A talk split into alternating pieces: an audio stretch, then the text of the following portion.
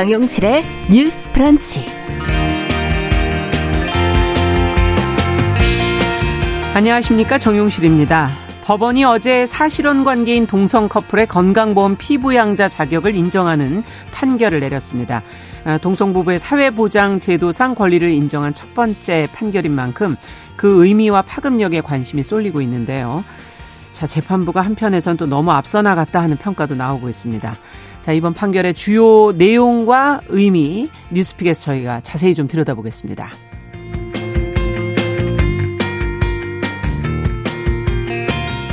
네, 아름다운 몸을 넘어서 튼튼하고 강한 몸에 대한 관심이 어느 때보다 높은 요즘입니다. 최고의 몸을 찾는 서바이벌 예능 피지컬 백이 국내, 해외에서 지금 화제가 되고 있는데요. 자, 이 프로그램은 화제성 못지않게 논란도 많습니다. 완벽한 몸, 공정에 대한 질문, 이런 것들이 지금 이끌어지고 있는데요. 자, 오늘 문화비평 시간에 그 자세한 이야기 나눠보겠습니다. 2월 22일 수요일 정용실의 뉴스 브런치 문을 엽니다.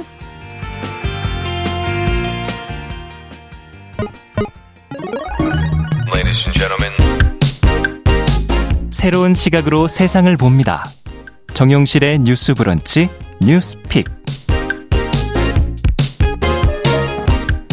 네, 정용실의 뉴스 브런치 언제나 청취자 여러분들과 함께하고 있습니다. 라디오, 유튜브 콩으로 들으시면서 어, 실시간으로 의견 보내주시면 저희가 계속 반영하도록 하겠습니다.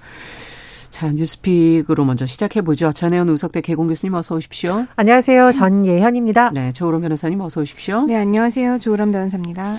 자, 오늘 첫 번째 주제는 그동안 저희가 여러 번 다뤘던 스토킹 처벌법에 관한 이야기인데요. 뭐 신당역 살인 사건이 발생한 지 5개월 만에 지금 이제 법무부가 스토킹 처벌법 개정안을 발의했다는 소식이 나오고 있습니다. 개정 개정안 내용이 어떤 것들이 담겨 있는지 그러면 달라지는 건 무엇인지 저희가 먼저 어 조론 변호사님께서 내용을 좀 들여다보시니까 어떤지 네, 어, 이제 법무부가 주시죠. 음. 개정안을 발의를 했고요. 아직 국회를 통과한 건 아니기 때문에 그렇죠. 많은 논의가 필요해서 우리가 관심을 많이 가져야 될 것 같은데요.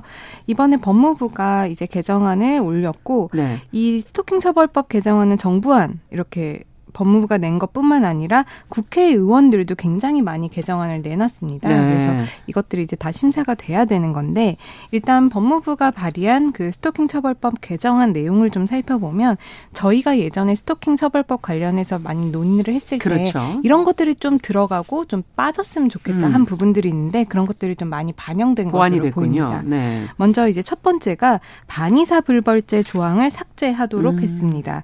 가해자에 대해서 피해자의 의사와 무관하게 이제 처벌이 가능하도록 한 건데요. 이제 반의사불벌죄 조항이 지금은 그 법에 있는데 음. 그러다 보니까 가해자가 합의를 빌미로 보복 범죄를 한다거나 음. 피해자를 또 협박하는 합의 안 해주면 뭐 가만히 어떻게 하겠다 뭐 예. 이런 식으로 협박하는 그런 부분들이 있어서 이거를 반의사불벌죄로 하지 말자라는 움직임이 있었는데 그런 그랬죠. 것들이 좀 반영이 된 거고요. 네. 또 이번에 그 잠정 조치 단계 그러니까 임시 조치라고 볼 수가 있는데 임시 조치 단계에서 가해자에게 위치 추적 전자 장치. 네. 우리가 소위 말하는 이제 위치 추적을 할 수 있는 장치, 음. 그거를 부착할 수 있도록 하는 규정을 신설하기로 했습니다. 지금은 피해자가 그것을 호소하거나 사인을 보내야 되는 거죠? 보통은 현재는 이제 피해자에게 그 전자 팔찌 같은 걸 줍니다. 네. 그렇게 되면은 피해자가 위급 상황에서 그 버튼을 눌러야 눌러서. 이제 네. 경찰서에다 네. 알려지게 되는데 이거를 피해자가 누르게 하지 말고 음. 가해자에게 그런 위치 추적 장치를 아예 부착을 해서 가해자가 피해자 근처로 오는지 경찰에서 실시간 그렇죠. 모니터링을 할 수 있게 하는 것으로 지금 변화시키자라는 거고요. 또 세 번째로는 이 온라인 스토킹의 처벌 범위도 넓어지게 음, 됩니다. 음, 네. 현재 스토킹 처벌법에서 보면 굉장히 그 스토킹의 유형이 한 다섯 가지로 좀 좁게 어. 정의가 되어 있어요. 예. 그러니까 이거 다섯 가지에 해당하지 않으면 스토킹 범죄로 처벌을 못 하게 되는 겁니다. 특히 문제가 되는 것이 SNS나 어떤 인터넷 매체를 이용해서 이 사람을 음. 계속 사칭을 한다거나 네. 아니면 염탐을 한다거나 음. 아. 그런 부분들이 굉장히 많은데 그거에 대해서는 현행법상 처벌할 수 있는 명확한 규정이, 규정이 없는 거죠. 네. 그럼에도 불구하고 온라인 스토킹이 굉장히 많이 늘어나고 있고 피해자들은 심리적으로 불안함을 느끼는데 음. 그런 처벌 규정이 없다 보니 사각지대에 놓였던 겁니다. 그러네요. 그런데 이번에 이제 온라인 스토킹 처벌을 가능한 그런 정의 규정을 넣어서 네. 이제 정당한 이유 없이 뭐 온라인에서 괴롭히거나 음. 해악을 끼칠 목적으로 피해자라 피해자 가족의 개인 정보를 뭐 제3자에게 제공, 음. 배포, 게시하거나 사칭하는 행위도 이제 처벌하는 규정을 신설을 했고요. 네. 또 하나는 이제 피해자 보호 방안을 좀 강화를 시켰습니다. 예. 신변 안전 조치라든지 신원 등 누설 금지, 피해자 국선 변호사 제도 이런 것들을 음. 좀 도입을 하는 것을 신설한 상태고요. 네. 또 하나는 이제 피해자 보호 명령 제도를 좀 넣자라고 개정안에 올라가 있습니다. 네. 현행법상 그 스토킹 처벌법을 보면 이제 어떤 스토킹 범죄가 일어났을 때 경찰 단계 그리고 검찰 단계에서 피해자에게 긴급 응급 조치라든지 음. 잠정 조치를 할 수가 있어요. 그렇죠. 뭐 소위 말해서 접근 금지라든지 아니면 연락을 하지 하게 하지 못하게 한다던가 음. 뭐 유사 어, 위급한 상황에서는 뭐 유치장 유치를 한다던가 음. 그런 조치들이 있는데 이것들이 굉장히 한시적이거든요. 아. 1개월에서 뭐 최장 한 6개월 정도밖에 하지 못합니다. 네. 그리고 이거는 경찰이 신청을 하거나 검찰이 법원에 신청을 해가지고 아. 진행되는 제도인데 거기에도 그걸 또 신청하는 과정이 시간이 걸리겠군요. 시간이. 네. 그런데 피해자 보호 명령 제도는 피해자가 음. 직접 법원에 신청을 할 수가 있고 또 기간도 꽤 길어요. 그러다 네. 보니까 피해자 보호가 조금 더 두텁게 되는 측면이 있는데 이번에 스토킹 음. 처벌법에 그 피해자 보호 명령도 신설하자 네. 이런 내용의 개정안들이 올라와, 있습니다. 있다. 지금 이제 법원 행정처에서는 이 이제 피해자 보호 명령 제도 도입엔 좀 신중 검토 의견을 지금 제시한 걸로 알고는 있는데 자, 어쨌든 그동안 언급됐던 내용들 중에 이제 몇 가지 많이 이제 반영이 된 것 같다. 전반적으로는 어떻게 보십니까? 두 분께서는 평가를? 저는 신당역 살인 사건도 그렇고요. 또 왜 새 모녀 네. 살인 사건 그 스토킹을 당하는 여성뿐만 아니라 그 가족들까지 가족들. 피해를 네. 입은 이런 사건에서 여러 가지 제기됐던 문제점을 그래도 많이 보완하려고 했다라는 음. 점에 의미를 두는데요. 크게 두 가지에 주목을 합니다. 네. 반의사 불벌죄 음. 피해자가 처벌을 원치 않으면 가해자가 형사 처벌을 받지 않는다라는 내용이죠. 음. 이것이 굉장히 스토킹과 관련한 데서 악용이 되었습니다. 그렇죠. 가해자와 음. 가해자의 지인들이 가서 합의해 달라고 조르는 과정에서 발생하는 피해 문제 음. 그리고 어떤 황당한 일이 있었냐면 지난해 9월에 언론 보도가 나왔는데요. 60대 남성이 연인이었던 여성이 헤어지자고 하니까 피해자에게 이렇게 뭐 어떻게 하겠다 굉장히 심한 말을 하고 목 조르고 막 이런 사건이 있었어요. 어. 그래서 어떻게 되느냐 구속이 됐습니다. 예. 기소가 됐는데 세 가지 혐의가 다 반의사 분별죄예요. 이 세 가지 중에 하나가 스토킹 범죄 처벌법입니다. 그래서 예. 어떻게 됐냐 법원에서 공소가 아예 기각되어 버렸는데 그 이유가 반의사 불벌죄인데 이 피해자가 처벌을 원치 않는다라는 내용을 법원에 제출한 겁니다. 아. 그래서 사실 우리가 이런 것이 계속 현장에서 일어나다 보면 예. 도대체 왜 우리가 수사를 해야 되며 음. 그러면 피해자들이라던가 이런 실질적 피해를 입었을 때 가해자들이 이것을 악용하는 것이 계속 늘어나고 맞아요. 여러 가지 문제가 있다는 점에서 반의사 불벌죄 폐지해야 된다라는 주장이 계속 나왔는데 음. 그런 부분을 담은 부분 의미가 있고요. 두 번째로 온라인 스토킹 처벌 확대 내용이 들어갔다는 겁니다. 네. 우리가 지금 스토킹의 유형이 너무나 다양해지고 있잖아요. 그렇죠. 특히 이 SNS 시대를 맞아서 피해자들이 가해자를 피해서 더 이상 숨을 데가 이제 없는 상황이 음. 돼버리는데 가해자들이 온라인을 이용해서 개인의 정보를 빼서 그걸 악용하는 경우가 더 많다라는 겁니다. 그래서 여기에 대해서 정보통신망을 이용해서 도달시키는 행위만 처벌할 수 있다라는데 그것이 아니고 개인 정보를 알아내는 행위, 음. 저장하는 행위, 모욕 등과 함께 유포하는 행위까지 온라인 처벌에 대해서 좀 더 명확하게 규정을 했고 그런 부분은 좀 의미가 있다라고 평가를 합니다. 네. 반의사 불벌죄, 온라인 스토킹 부분을 특히 이제 주목해서 보셨고 반의사 불벌죄는 저희가 여러 번 말씀을 드리긴 했지만 반의사 피해자가 가해자 처벌을 원하지 않는다는 의사를 말하면 불벌 벌을 어, 주지 않는다 이런 것이죠. 처벌하지 않는다 이런 얘기인데 네, 그 부분에 대해서 네. 제가 좀 더 설명을 드리고 싶은 게 교수님께서 지적을 잘 해주셨는데요.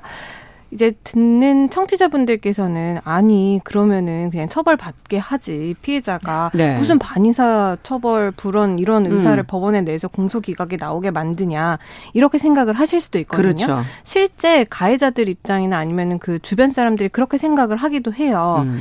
그런데 여기서의 함정은 만약에 우리가 합의를 안 해주잖아요. 음. 그러면 실제로 그 가해자가 뭐 실형을 받던 네. 실형을 받는 비율도 많이 나오지 않습니다. 우리가 합의를 안 해주면. 예. 그리고 실형을 받는다고 하더라도 형이 그렇게 길지를 않아요. 아. 징역 뭐 1년형 2년형 이렇게 받으면 굉장히 많이 받는 거거든요. 스토킹 범죄에 있어서. 그러면 바로 나온다는 그러면 얘기네요. 나와서 네. 어차피 또 나에게 보복할 건데 그게 두려워서 아. 그렇게 정과를 만들어 놓는 게 두려워서 나중에 그거 가지고 보복할 수 있으니까 것이니까. 그렇기 때문에 어쩔 수 없이 합의를 해주는 거지. 네. 네. 피해자가 몰라서 합의를 그냥 해주고 이러는 게 아니라는 점을 우리가 좀 기억을 해야 될 것 같고요. 이 부분 이번에 그 개정안에서 제가 또 눈여겨 살펴보고 싶은 거는 그 잠정 조치라고 해서 음. 경찰이 이제 피해자와 가해자를 뭐 분리시키면서 뭐 100m 이내 주거금 그렇죠. 주거에 접근을 하지 못하도록 하거나 문자로 연락하지 못하게 하거나 이런 잠정 조치들이 있는데 이것을 지금 불이행할 때 음. 현재까지는 천만 원 이하의 과태료만 부과를 했어요. 아, 그러다 보니까 사실 약하군요. 가해자들이 음. 뭐 아직까지 수사 중이고 수사 중에 이런 잠정 조치들을 일단 경찰이 하는 건데 음. 그런 상황에서 뭐 경찰이 전화를 해서 이런 거 하시면 안 됩니다. 가해자에게 말을 해도 가해자들이 알았다고 해요. 그리고 음. 제가 맡은 사건에서도 경찰이 말했을 땐 가해자가 어 알겠습니다. 전화 안 음. 하겠습니다 하는데 또 그 직장에 나타나고요. 네. 그래서 어떻게든 구실을 만들어서 잠정 조치 위반하는 사례들이 굉장히 많은데 이걸 아무리 어겨도 예. 정당한 사유가 있으면 처벌이 안 될 뿐더러 정당한 사유 없이 어겨도 천만 원 이하의 과태료인 과태료라는 거예요. 그렇기 때문에 네. 이번에 개정안에서는 1년 이하의 징역 또는 음. 천만 원 이하의 벌금형 그러니까 형사 처벌을 하겠다라고 처벌을 네. 강화를 시켰는데 그 부분도 우리가 좀 유의미하게 살펴볼 지점입니다. 그러네요. 불이행했을 때 어떤 처벌이 따르느냐도 굉장히 중요한 부분일 것 같습니다. 자, 그러면은 앞서 저희가 이제 몇 가지 짚어본 것 중에서 피해자 보호 명령 제도 이것을 좀, 어, 좀 들여다봐야 될 것 같은데요. 스토킹 범죄에서 이 제도가 도입이 되면 어떤 효과를 기대할 수 있을지 앞서 이제 제도에 대한 건 간단하게 설명은 해주셨는데 두 분께서 어떤 효과를 기대할 수 있을지 먼저 조 변호사님께 좀 여쭤볼까요? 네, 이제 음. 피해자 보호 명령이 우리나라 모든 범죄에 있는 그 것은 아니고요. 네. 일단 피해자 보호 명령 같은 경우는 경찰이나 검찰을 거치지 않고 네. 피해자 피해자가. 본인이 음. 직접 법원에다가 가해자의 접근 금지라든지 이런 조치들을 청구할 수 있는 제도입니다. 네. 근데 이 보호 명령이 가정폭력 범죄 음. 그리고 아동학 학대에 관한 범죄에만 지금 이 피해자 보호 명령이 있어요. 아. 그러, 그래서 이제 가정폭력 피해자들이나 아동학대 피해자들이 법원에 직접 왜냐하면 아까 말씀드린 것처럼 경찰이나 검찰에서 음. 할수 있는 잠정 조치라든지 임시 조치라든지 이런 것들은 굉장히 그 기간이 짧거든요. 그렇죠. 최소 음. 1개월에서 뭐 최장 6개월, 6개월. 정도까지밖에 네. 되지 않기 때문에 굉장히 실효성이 좀 떨어져요. 왜냐하면은 네. 사건이 일어나고 수사가 진행되고 음. 법원에서 어떤 결정이 나오고 특히 1심, 2심, 3심까지 가다 보면 몇 년이 걸리는데 그 안에 뭐 6개월 정도만 보호를 한다고 네. 피해자에 대한 보호가 실질적으로 이루어지는 않는, 않는 거잖아요. 네. 그런데 이 피해자 보호 명령 같은 경우에는 3년 정도 가능해요. 아, 네. 그래서 피해자 보호에 조금 더 실질적이고 피해자가 경찰이나 검찰의 판단을 기다리지 않고도 음.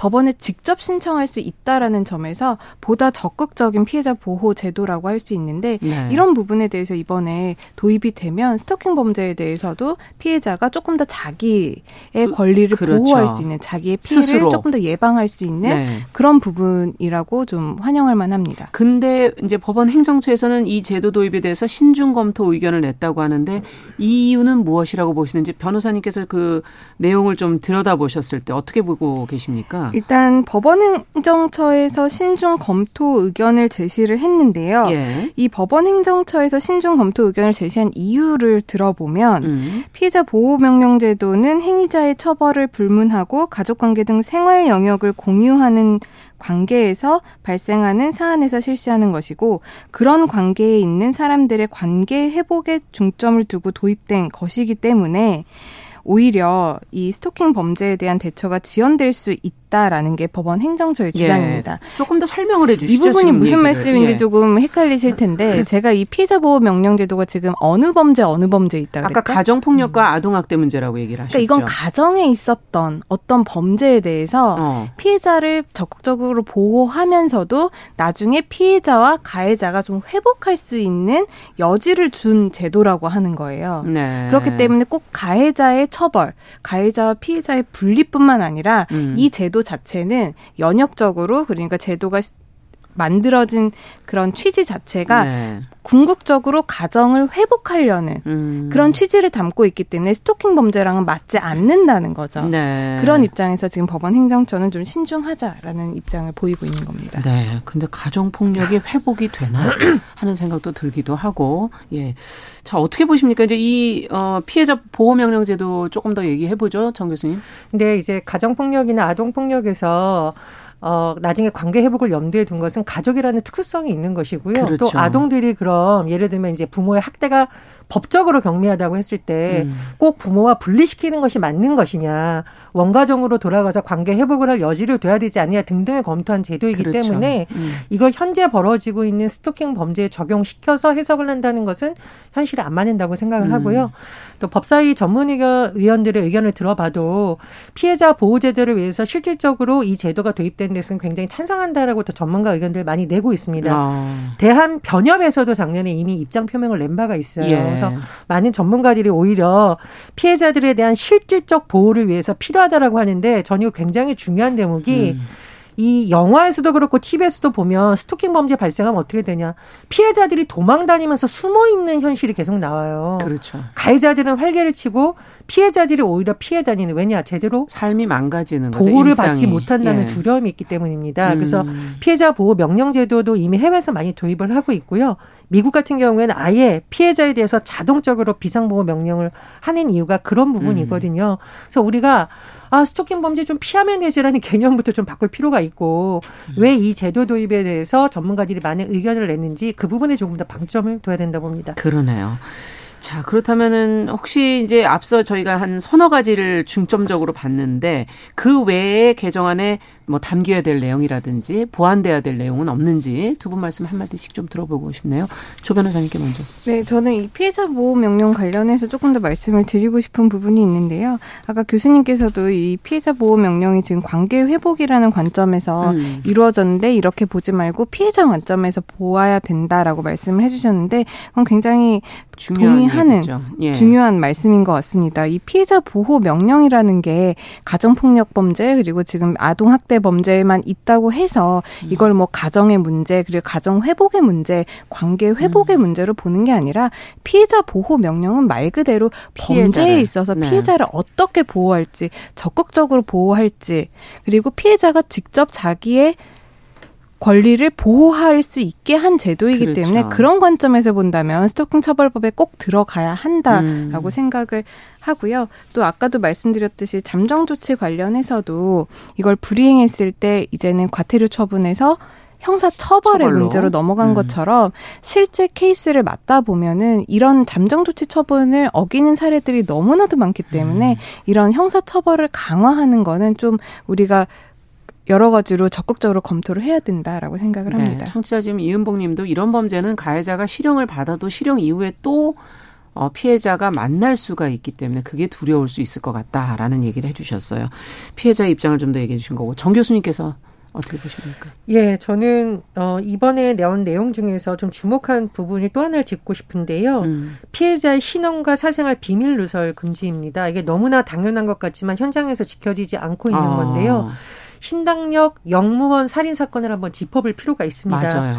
가해자가 사실 이미 예전에 문제가 있어 직위해제된 상황이었는데 네. 내부 망에 접속을 해서 서울교통공사의 소속인 이 영무원이 이날 어디서 근무하고 그렇죠. 어느 시간에 있을 거라는 걸 미리 알고 있었기 때문에 이런 범행이 일어났다는 지죠. 도대체 어떻게 스토킹 피해자의 정보가 이렇게 유출되냐. 음. 그것도 공공기관에서 논란이 된 바가 있거든요. 당시 서울교통공사 해명을 들어보면 네. 가해자라는 이 전모 씨에 대해서 확정 판결이 나지 않았기 때문에 직위해전 하더라도 이 권한 자체를 박탈할 수 있는 상황은 아니었다는 식으로 해명이 나온 것으로 전해져요. 네. 이 전형적인 가해자 중심 접근법이죠. 그러네요. 사실 피해자 입장에서 보면은 당연히 보호받아야 될 측면에서 여러 가지 내부에서 점검을 했어야 하는데 하지 못했던 부분입니다. 네. 그래서 이런 법적인 근거가 마련이 됨으로써 앞으로 관련된 분야에서 피해자 중심으로 규정이 개선되거나 이런 근거가 마련이 됐거든요. 음. 특히 뭐 회사원들이나 공무원분들은 잘 아시겠지만 내부 망에 들어가서 사람 이름 딱 치잖아요. 어느 부서 근무하고 그렇죠. 어, 사무실 직통번호 뭐고 네. 심지어 일부 행정기관에 집 주소까지 등록된 경우도 음. 있습니다. 그러니까 비상 상황에 대비해서 제가 보기에 이런 취지를 잘못 악용되는 경우가 많기 때문에 피해자의 신원이라던가 사생활 비밀 누설 금지에 대한 음. 안이 이번에 마련된 것도 어, 현실적으로 발생하는 문제를 좀 차단할 수 있는 근거가 될 거라고 봅니다. 그러네요. 공공기관이라든지 뭐 동사무소라든지 이런 곳들에서 어, 이 사생활 비밀 누설의 어, 부분을 보호할 수 있는 노력이 필요하다는 얘기도 해주셨고요. 자, 그러면은 어, 끝으로 뭐조 변호사님께서 더 하실 말씀 있으세요? 네, 그리고 음. 그 온라인 관련한 사이버 스토킹도 지금 현행법상의 스토킹 범죄의 정의가 너무 좁기 때문에 그 예. 그 온라인상의 사이버 스토킹을 처벌하지 못하는 그런 문제점들이 있었잖아요. 음. 그리고 최근에 또 제가 이해할 수 없었던 판결 중에 하나가 그 부재중 전화를 굉장히 많이 한전 예. 연인이 무죄가 나온 판결이 있었거든요. 네. 그러니까 그런 것도 지금 스토킹으로 보지 않았던 우리 법원이 음.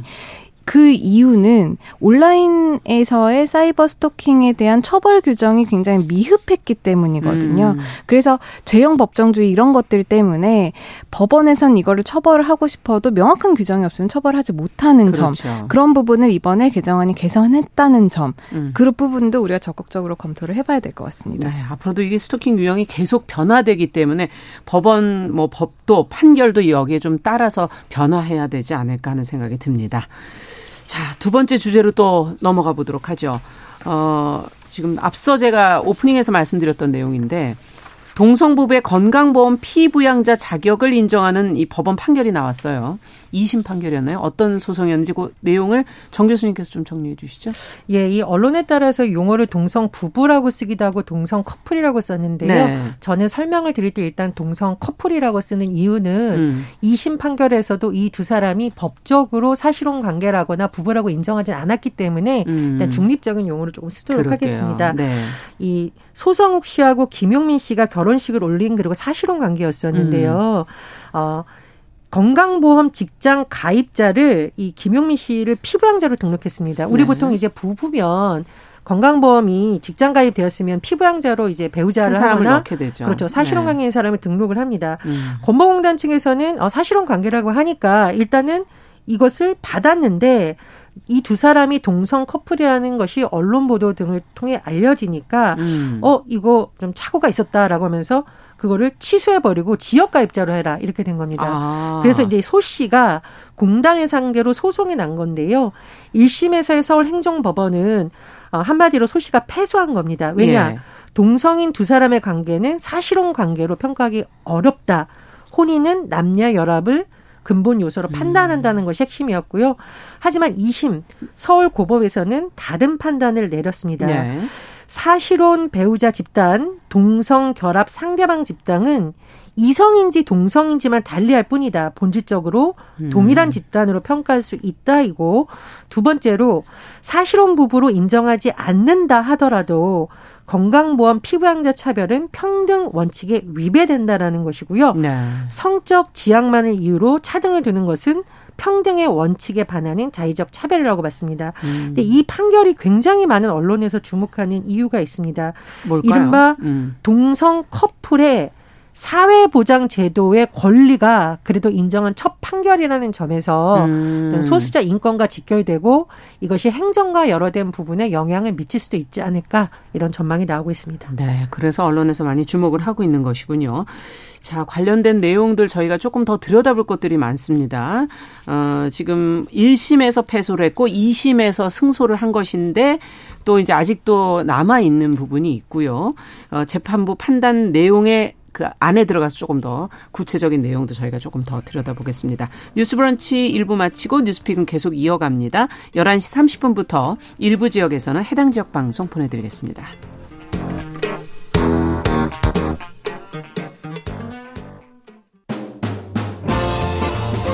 여러분은 지금 KBS 1라디오 정용실의 뉴스 브런치와 함께하고 계십니다.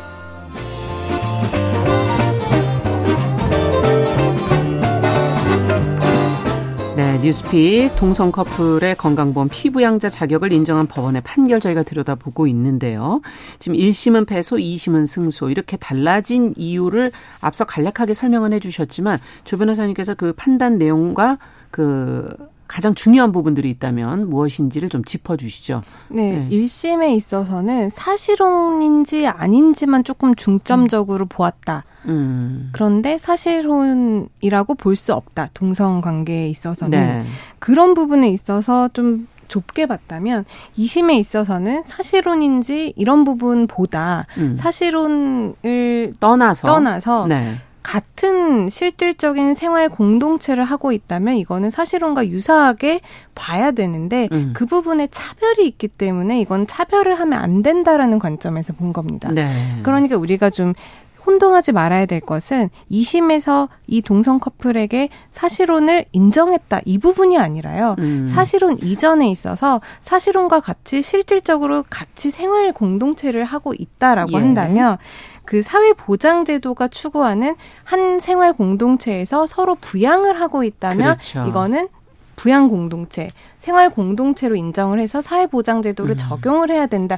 이, 이 관점에서 그 지금 음. 어떤 지위를 인정을 해준 거라는 걸 우리가 하나 인정 하나 알아야, 되겠네요. 알아야 될 것 같고요. 네. 그 우리 이번에 그 2심 판결에서 보면 2심 판결도 그 본질적으로 동일한 집단 이라고 이제 평가할 수 있다라고 한 것을 보면 이제 2심 판결에서는 실질적으로 같으면 같은 것은 같게 다른 것은 다르게 음. 보자라는 취지라는 것을 우리가 좀 명심을 해야 될 것 같습니다. 네.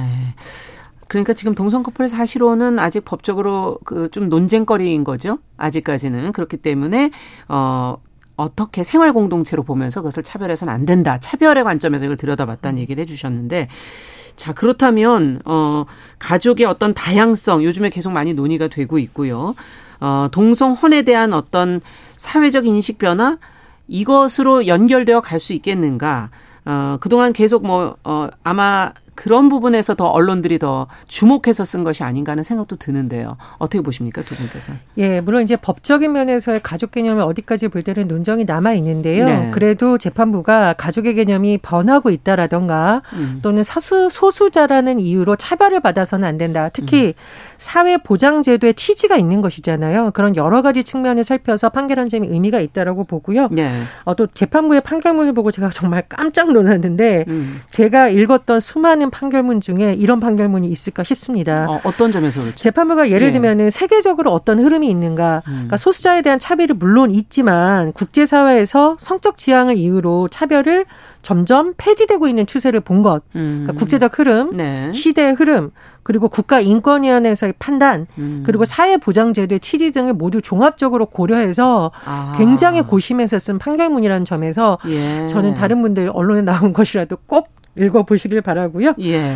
어, 이런 내용이 있습니다. 누구나 어떤 면에서 소수자일 수도 있다. 소수자라는 것은 다수자와 다른 것일 뿐 틀리거나 잘못된 것일 수도 없다라고 했고요. 음. 또이 소수자 권리에 대해서 어, 보호하는 노력 이것이 인권 최후 보루인 법원의 가장 큰 책무라고 했는데 많은 판사님들 한번 읽어보시고 그러네요. 우리 청취자분들도 한번 사회 보장이라는 게 정말 과연 무엇을 네. 보장해줘야 하는가라는 측면에서도 더 어, 의미가 있는 거군요. 이 판결에 있어서는 기존의 가족의 개념을 달리 봐야 된다 이러한 차원보다는 네. 사회 구성원으로서 음. 이 사람을 어떻게 보호할지 그리고 우리가 가지고 있는 사회 보장 제도가 그런 꼭 결혼에 대해서만 뭐 인정을 해주고 안 해주고 이 개념이 아니라 네. 사회 구성원으로서 그리고 실질적으로 요즘은 가족이어도 서로 부양하지 않는 가족들 그렇죠. 있잖아요. 그리고 가족이 아니더라도 네. 서로 부양하는 공동체가 있을 수도 있고 그런 관점에서 사회 보장 제도를 논의하고 생활 공동체에 대해서 우리가 생각을 해봐야 된다라는 점을 일깨워준 판결이라고 볼 수 있을 텐데 음. 이게 지금 확정이 된 게 아니에요. 맞습니다. 그러니까 아마 대법원까지 갈 것 같고요. 예. 대법원에서는 또 어떻게 판단할지 우리가 좀 기다려봐야 될 것 같습니다. 그렇습니다. 성적 지향을 이유로 뭐 사회보장제도 영역에서 차별하는 거는 뭐 평등의 원칙에 이제 어긋난다는 점을 이제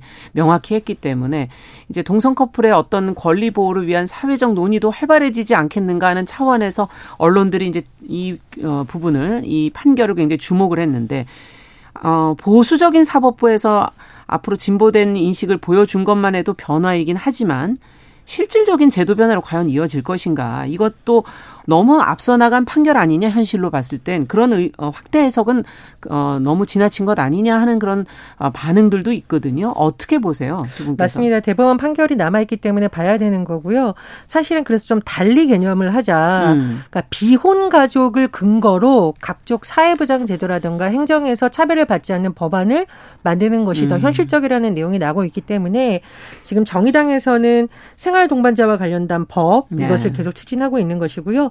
제가 굉장히 주목한 것은 언제든 지금 민주당이 제1당입니다. 가장 음. 많은 의석을 갖고 있는데 박홍근 민주당 원내대표가 지난 2월 교섭단체 대표 연설에서 우리도 생활 동반자 제도 도입을 본격적으로 논의할 때다라고 음. 말을 했습니다. 그래서 이것이 정의당만 해서는 사실 법안 통과가 쉽지 않잖아요. 발의도 쉽지 않고. 그렇죠. 그런데 민주당에서 나름 이런 부분을 검토했다라는 것은 그래도 제도의 측면에서 음, 변화될 가능성이 좀 일 수도 있다. 이런 부분을 주목할 필요가 있습니다. 지금 민법이라든지 헌법재판소의 판단이 그런 혼인의 개념을 남녀 간의 정서적 육체적 결합으로 보고 있어요. 네. 그렇기 때문에 이런 기존의 법이 개정되지 않은 상황에서 아. 이렇게 해석으로 판단이 나온 거는 사실 진보적인 판결이라고 볼 수는 있거든요. 그러네요. 그렇기 네. 때문에 현실적으로 이 판결이 갖는 한계가 있을 수 있습니다. 음. 왜냐하면 기존의 헌법재판소라든지 대법원이라든지 민법에 있는 규정을 이 판결 하나로 바꿀 수는 없기 때문에 그 부분에 대해서 이제 거군요. 사회적인 논의가 계속 끊임없이 필요할 것으로 법 보입니다. 개정이 이루어진다면 정말 다 이루어져야 되는 부분이군요.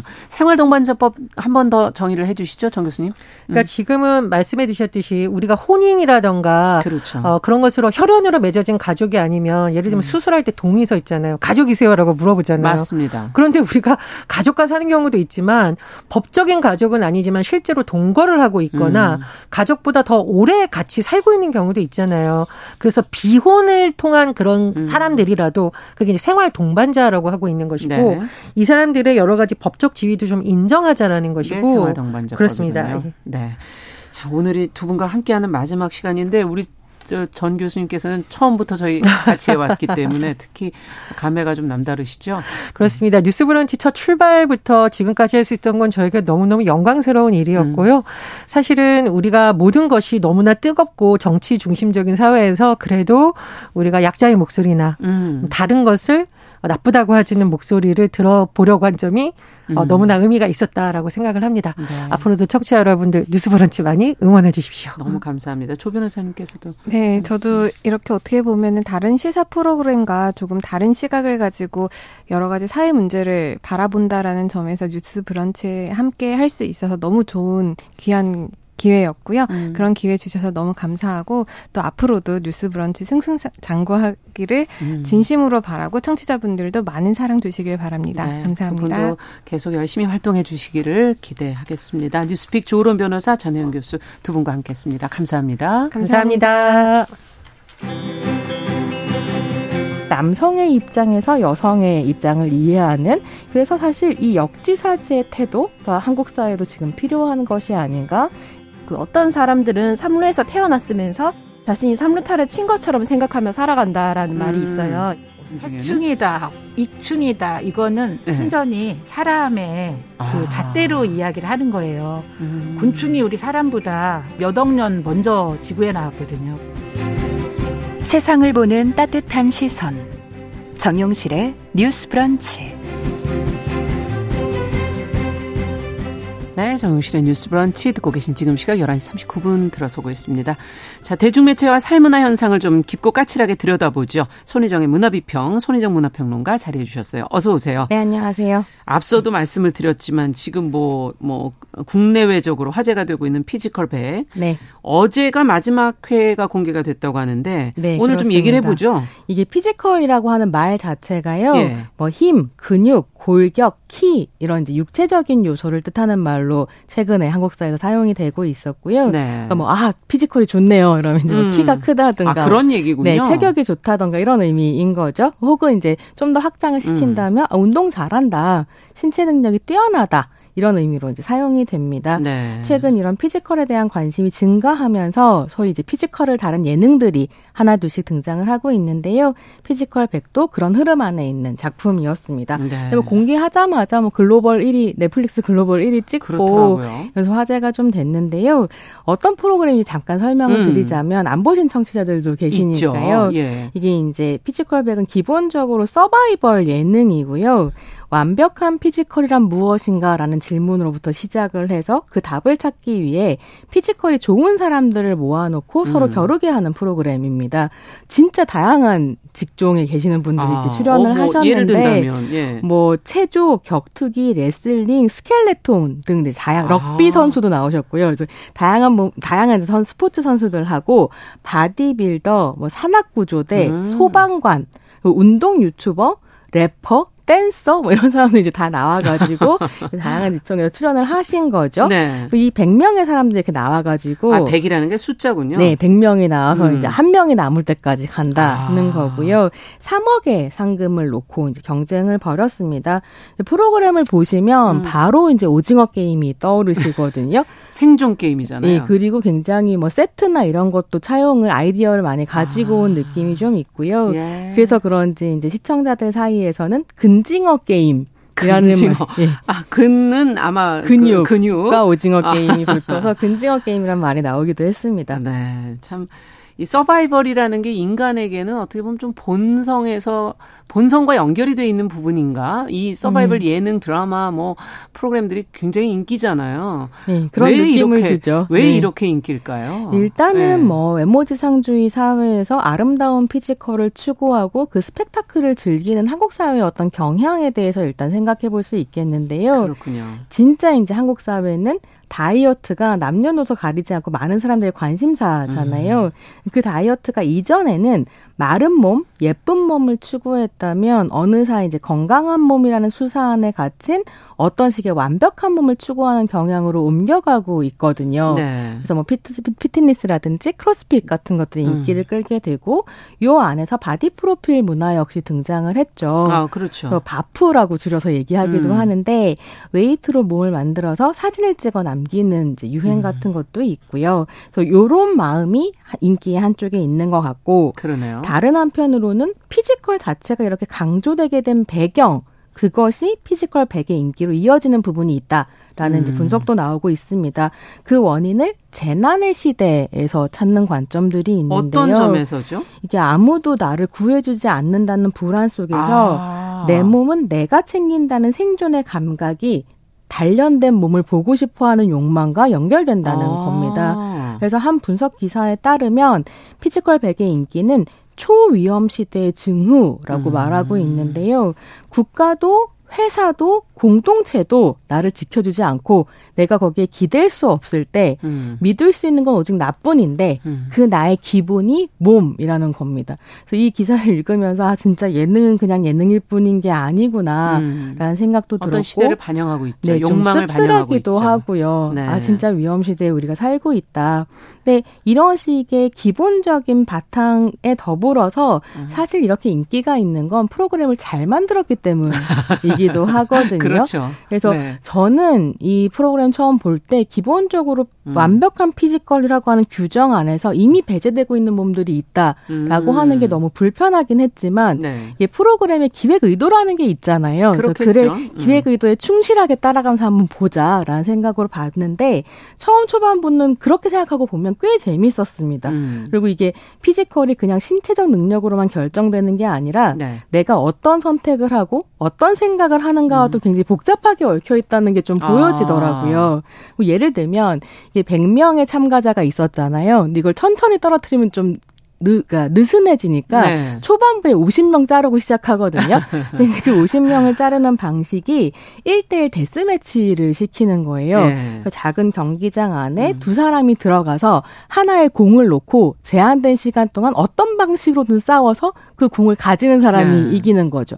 그래서 선택권을 가진 50명의 사람이 처음에 내가 누구랑 싸울 것인가를 음. 고르게 되는데요. 보통 생각하면 아 그럼 제일 약한 사람을 고르겠다라고 그렇죠. 생각하기 쉽지만 여기 또 스포츠맨들도 나오고 자기의 몸에 대해서 음. 자부심을 가진 사람도 나오고 하다 보니 절대로 무조건 약한 사람을 고르지 아. 않더라고요. 그래서 붙어 볼 만한 사람을 고르는 사람도 있고 예. 가장 약한 사람을 고르는 사람도 있고 어. 그래서 약한 줄 알고 골랐다가 큰 코 다치는 경우도 있고요. 굉장히 인상적이게는 같은 영역에 있는 선배에게 가서 제가 이 기회가 아니면 추성은 씨한테 이제 가서 네. 한 격투기 선수가 지금이 아니면 제가 언제 선배님과 음. 붙어보겠습니까? 이러면서 이제 대결을 하기도 하는 초반부에는 이런 선택과 몸의 음. 만남을 보는 게 좀 흥미가 있기는 했는데요. 그러다 보니까 사람들이 그 초반부까지 보면서 아 피지컬백이 다양한 몸을 보여주고 그러네요. 있다 음. 재밌다라고 호평을 했었는데 사실 이후로 이제 게임이 진행되면 진행될수록 음. 굉장히 이제 고정된 어떤 피지컬을 보여주는 룰로 가게 되면서 어, 한계를 드러낸 점도 있었습니다. 어떤 한계가 있었을까요? 궁금한데요. 이게 음. 이제 뭐 다양한 몸들이 등장하고 있다라고 말하지만 기본적으로 피지컬을 규정하는 방식 아까 말씀드렸었던 거기에서 벗어나지 못하고 음. 있어서요. 저는 게을렀다. 적다라는 생각이 들더라고요. 고민이 적었다. 네, 굉장히 편견에 쌓여 있는 음. 피지컬을 그대로 보여주었다. 그래서 뒤로 갈수록 뭐 1톤 배를 다 함께 끄는 게임이라든가 아. 니면 무거운 공을 들고 버티기, 뭐 꼬리 잡기 이런 것들 음. 이제 보여주면서 특정한 몸만이 우승할 수 있도록 게임의 룰이 정해져 있었던 부분이 좀 있어서 음. 재미가 갈수록 떨어졌고요. 그러다 보니까 프로그램이 완벽한 피지컬을 정의하는 방식에도 음. 전 동의가 좀 안 되더라고요. 네. 특히나 예를 들어서 체조 국가대표죠 양학선 선수가 네. 출연을 했었는데 양학선 선수는 매우 작은 몸을 가지고 있지만 음. 굉장히 다른 종류의 어떤 그렇죠. 예, 장점을 가지고 있는 네. 몸인데 네. 균형을 잘 잡고 예, 이판 예. 안에서는 최약체 피지컬로 판단을 받는 거죠. 아. 네, 그렇게 다양한 몸들이 최약체라든지 아니면 약한 몸으로 평가받는 게 시각화되니까요. 음. 저 같은 경우에는 오히려 몸에 대한 다양성을 줄이고 획일화된 표준을 제공하고 있다라는 아. 생각이 좀 들었고 이런 경향이 이제 4차 전부터 좀 더 강화가 되는데 음. 4차 백화전에 붙어 있는 종목들 이름이 아틀라스의 형벌, 형벌, 시지푸스의 형벌, 프로메테우스의 불꽃, 그리스 신화, 그리스 로마 신화에 예. 나오는 예. 이제 아주 고전적인 몸을 이미지로 만들어서 그 아. 게임이 어떤 건지 보여주거든요. 다 남성 신체로 그려지고 예. 실제로 피지컬 백을 만든 제작진이 생각한 완벽한 피지컬의 모델이 어떤 몸이었는지가 음. 명확하게 드러나게 되는 거죠. 그래서 르네상스기에 유럽의 엘리트들이 되살리고 싶어했던 어떤 인간의 표준, 아. 그러니까 비장애인의 백인의 남성 신체를 어떻게 보면 피지컬 100이 21세기 대한민국에서 K 버전으로 되살리고 있다라는 음. 느낌을 강하게 받았는데요. 그럼에도 불구하고 재밌는 점이 아예 없었던 건 아닌데 네. 이게 이제 그런 이상적인 백인의 남성 신체를 아시아인의 신체로 전환시켰다라는 평가가 나오기도 하는 거죠. 아시아인은 거기에 낄 수 없었는데 예전에 예. 예. 아시아 남성과 아시아 여성이 그 몸에 들어갈 수 있게 되었다를 뭐 고평... 마동석 배우가 있긴 하네요. 그렇죠. 마동석 배우의 글로벌한 인기도 사실 그 몸에 무관하진 예, 않죠. 매력이 매혹이 네. 있는 거잖아요.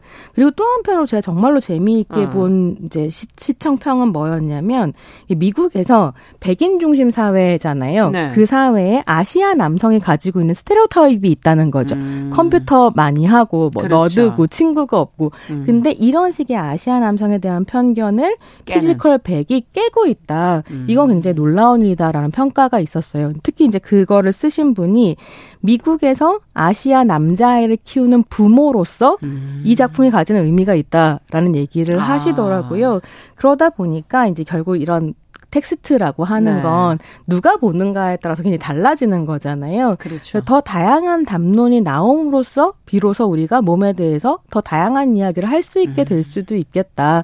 라는 생각은 좀 들었습니다. 네, 정말 피지컬이라는 게 과연 뭘까?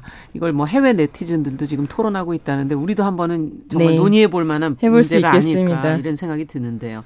이 요즘에 뭐 피지컬 100뿐만 아니라 다양한 피지컬 예능들이 지금 등장을 하고 있는데 네. 운동 예능의 계보가 있었어요 예전부터. 예, 이제 굉장히 좋아하는 평론가인데요. 예. 성상민 평론가가 피지컬백 운동 예능의 변화와 공영방송의 고민이라는 이제 그래서 그 얘기 하더라고요. 7, 80년대 명랑 운동회에서 제가 입사했을 때 그걸 보면서 입사를 했거든요. 아, 네.